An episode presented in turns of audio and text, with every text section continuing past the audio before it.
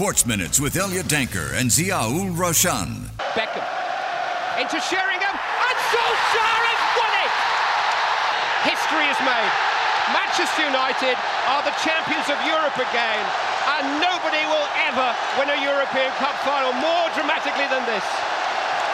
Turn to someone who destroyed you to build you back up. Uh, yeah, exactly. keep your friends close, keep your enemies closer, and all that, right? What a piece of news. First things first, still goosebumps after I hear their audio. Any excuse to play it, but we are, the reason we're playing that is because Ole Gunnar Solskjaer is the latest name linked to the Bayern Munich job. This is insane. I mean, so for me, it started off seeing an article that uh, Ole and one of his uh, one of the youngsters he he rooted for and promoted at United could be reunited, and I was like, what's this all about? Ole getting a new job.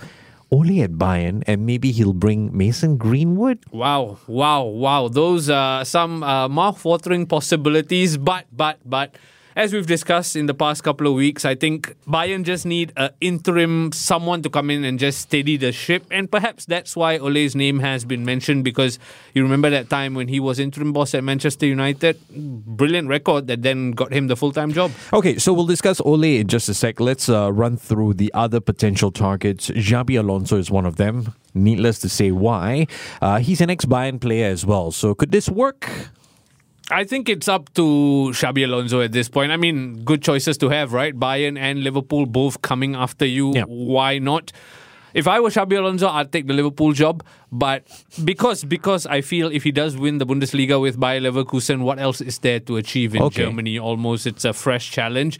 But I can see why he's being linked to the Bayern job as well. Okay, so the next uh, other candidate that's on the list uh, that we're seeing overnight uh, is a certain uh, Zinedine Zidane. Your thoughts on Zidane taking the job? I mean, hard to fault Zidane's record when you consider how short a time he spent at Real Madrid relative to how many trophies he won. So Bayern historically like trophies, Yeah, and I guess Zidane, with his track record, would come in and prove that it is in it to win it, right? Almost, but.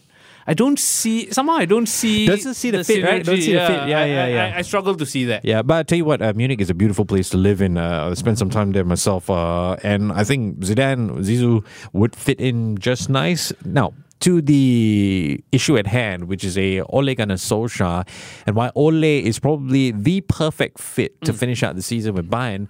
I don't think they need a coach right now. They just need someone to make them feel good. Exactly, a man manager, right? And Ole Gunnar Solskjaer, to his credit, did the same thing. He took over from a toxic reign of Yeah. Jose Mourinho and Yeah. he lifted the players. And to your point, I think that's exactly what Bayern need. They need someone to come in and just uplift the spirits almost. Yeah, and, that's the thing. And this is our view objectively, not as Bayern Munich fans, just as football observers almost. I managed to hunt down a Bayern Munich fan, and he seems to be in agreement that the tools are there. It's just about extracting it from the players. Here's Rehan, a Bayern Munich fan.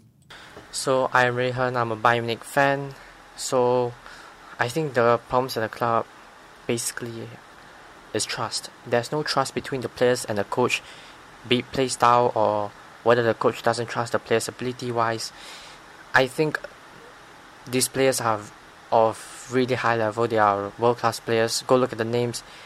They are fantastic bunch of players. Of course, there are some gaps in the team that can be filled with maybe new transfers but you have to be able to work with the current squad. I think that is the main problem. Tuchel needs to work with the current squad he has and have a playstyle that fits them. And that being a problem and him not wanting to change to that and his ideas being very very strict and very you know stubborn he's very stubborn.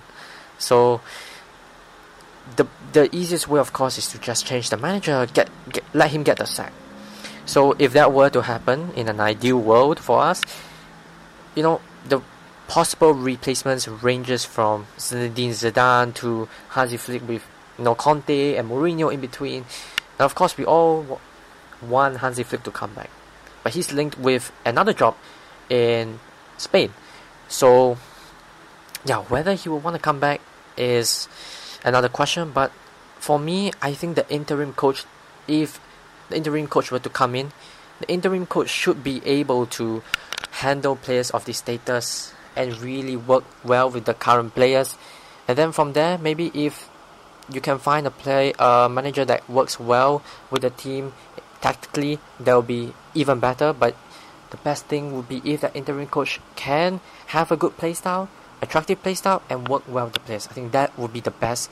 But of course, who would it be? Not so sure right now. You know, it's interesting. Uh, uh, uh, Rehan talking about who could take over the issues and trust. And as he's describing it, Raushan, I, I wonder how did Bayern get so bad?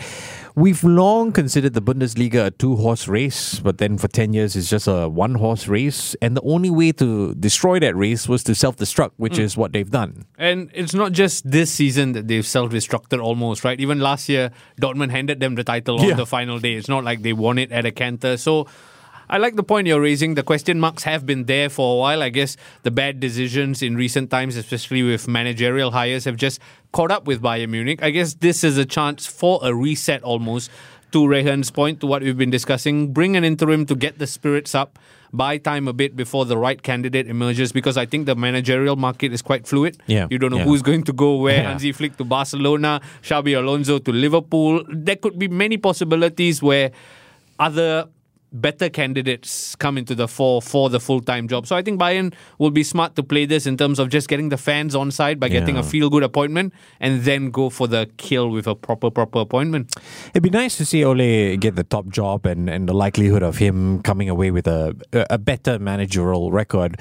But you can't help but wonder with Bayern Munich, you know, the nickname FC Hollywood, you kind of need that Hollywood signing. Mm. And I still feel that Jose Mourinho will probably be the best bet. Look, Bayern Munich change managers every two to three years. Yeah. Mm, Anyway, this guy is a two to three year old guy. A project manager anyway. Project Yeah. manager, get him in, head of Bundesliga. It's it's it's almost win win.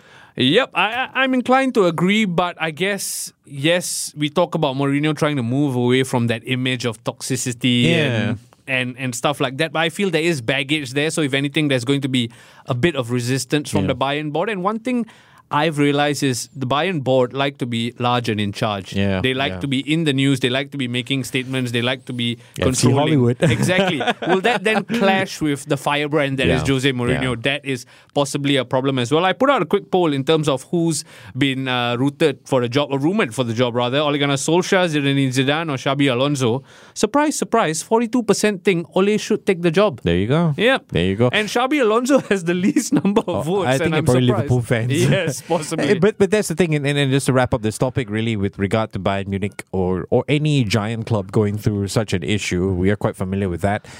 You you got to look at the bosses. you know. Exactly, The- yeah. The, the people signing things off, the decision makers. Maybe that's the cultural reset that needs to happen first. And I'm going to use the word of the week that I've used multiple times this week already ecosystem. You Ooh. need to give the manager a good ecosystem to try and succeed. You need to give them the good ground to go out and achieve things, right? And I think that's exactly what Manchester United are trying to do with Sir Jim Ratcliffe coming in and uh, New Broom sweeps clean, I guess. I know he's building an ecosystem, and he is probably poacher of the year because now he's uh, got uh, a certain Dean Ashworth. Who is Dean Ashworth? Well, he's the guy making Newcastle tick right now. Yeah, exactly. Dan Ashworth comes with great, uh, great pedigree in terms of what he achieved at Brighton, what he achieved Did elsewhere. I say Dean? I think Uh, so. it's my reading glasses. I'm wearing the wrong ones today. Skill, Skills Future can buy I know, right? possibly. But Dan Ashworth hopefully will Yep, come in yep. and correct and right the wrongs. And as Gary Neville is going to point out here, the rot has set in for Manchester United in the past decade.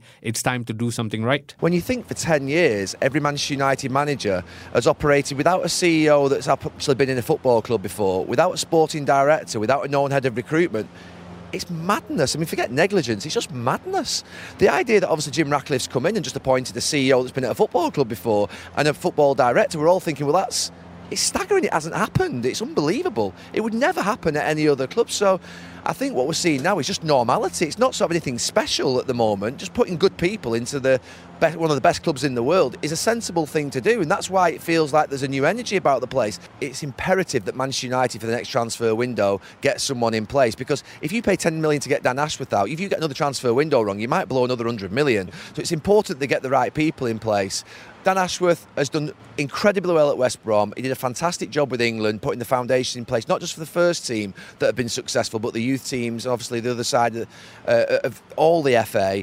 Then he's done. I was I was amazed. He went to Brighton. I thought Dan, is that not a little bit of a sort of not, not backward step, but sideways step? But what he did there was fantastic. He's been really sensible and measured at Newcastle. What Manchester United to, need to do is stop the rot. When Manchester United were phoned, or Manchester United phoned any club in Europe, they were going, here we go, it's bingo time, we're going to get paid a load of money. Dan Ashworth won't allow that to happen. He's, he, you know, he's quite sort of, if you like, resilient around that type of stuff and measured.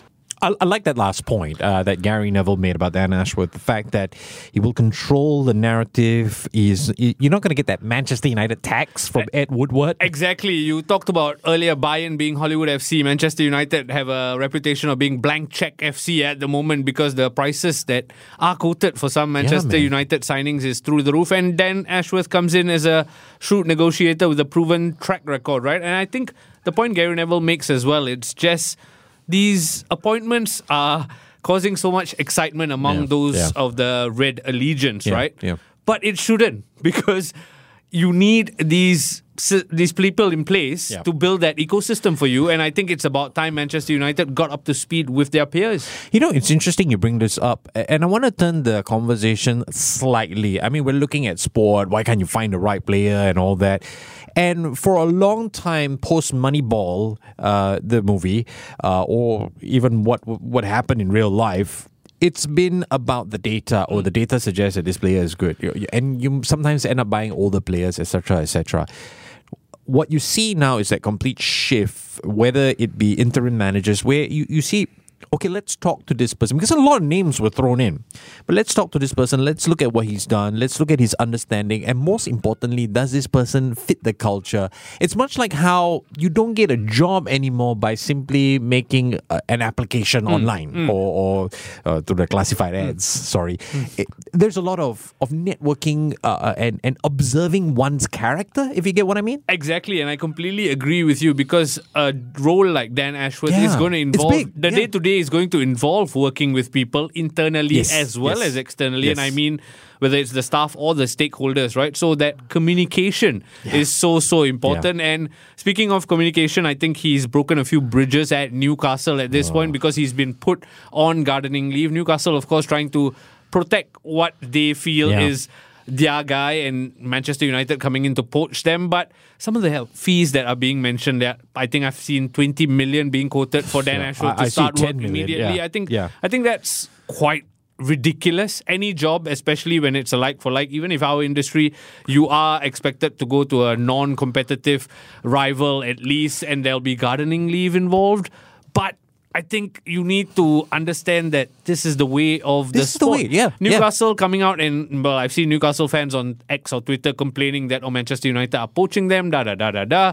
That's life for it. And didn't Newcastle do the same thing to Brian, uh, Brighton? So it's yeah. the it's the food chain almost, right? And it's unfortunate, but all things said and considered, I'm quite excited by Dan Ashworth's possible arrival. Whoa, I wonder who his first signing will be. and knowing Ashworth, it it probably won't be someone from the current Newcastle squad. I think so. I think he'll try and keep some friends, but he's going to be meticulous about this Haiti days for Manchester United.